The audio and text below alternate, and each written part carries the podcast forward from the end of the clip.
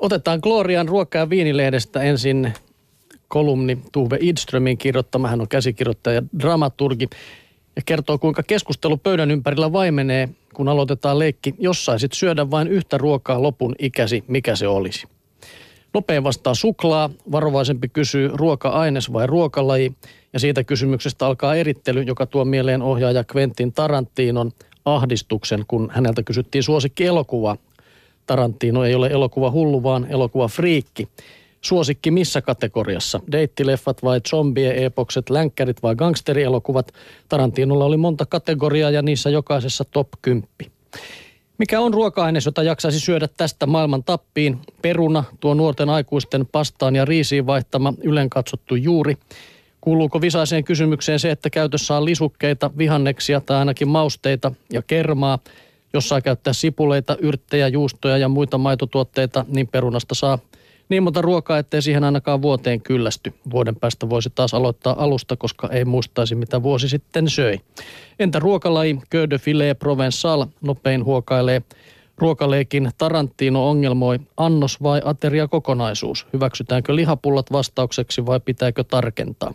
Tarkoitetaanko vain muutamia mainitakseni kreikkalaisia, libanonilaisia, italialaisia vai tavispullia? Entä mitä ruoalla ylipäänsä tarkoitetaan? Kokonaista keittiötäkö, kuten Ranska, Välimeri tai Kiina, vai kaurapuuroa? Kokonainen keittiö, kaikki Intian ruuat olisi mielestäni jo fuskua. Leikissä fuskaaminen on aina vakavampaa kuin vakavissa asioissa lusmuilu, toteaa Tuve Eidström. Mutta löytyykö sulta, Jere, yksi ruoka, mikä on lempiruoka? Äh, lasagne. Siitä mä, siitä mä pidän, mutta... Olet niin kuin karvinen sitten. Ehkäpä jotenkin pystyy samaistumaan siihen, mutta meillä ei ole kohta minkäänlaista vaihtoehtoa tähän, kun meillä on kohta vain yksi ainoa asia, mitä me syödään. Se on biomassa. Okei, kuulostaa hyvältä. Se kuulostaa oikein maukkaalta. Ketsuppia päälle vaan, niin eiköhän se mene alas. mutta kotivinkissä kerrotaan aromaterapiasta, rohdoista ja uskomuksista. Kun yrttejä on käytetty aikojen alusta rohtokasveina ja lääkintään, meiramin sanotaan helpottavan yskää ja kurkkukipua. Laventilissa on pari, paljon eteerisiä öljyjä, joita käytetään esimerkiksi aromaterapiassa ja kosmetiikassa. Laventeli rauhoittaa ja rentouttaa. Laventelista syntyykin erinomainen jalkakylpy, kun sitä lisää lämpimään veteen jalkasuolan kerran. Yrtit yhdistetään myös moniin uskomuksiin voimakkaiden tuoksujen, kuten liperin eli lipstikan.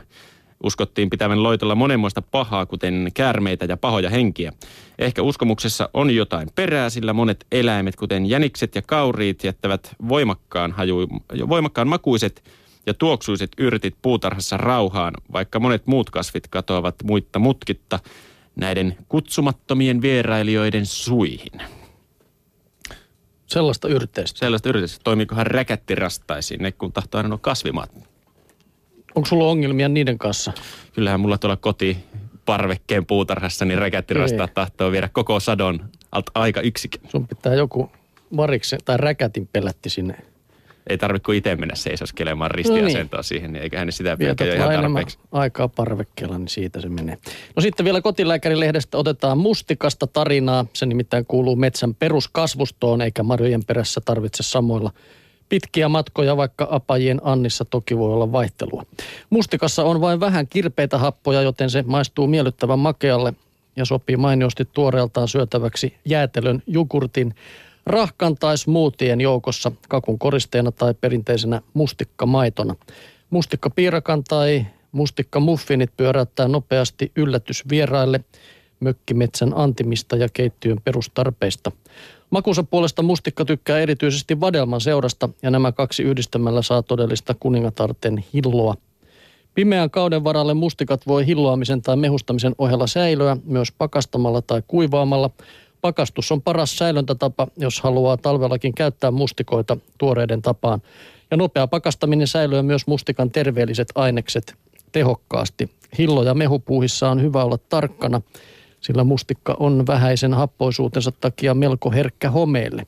Mustikkamehu on talvilenssussa yhtä hyvää kuin musta herukkamehu, mutta mehustuksessa menettää mustikan kuidut.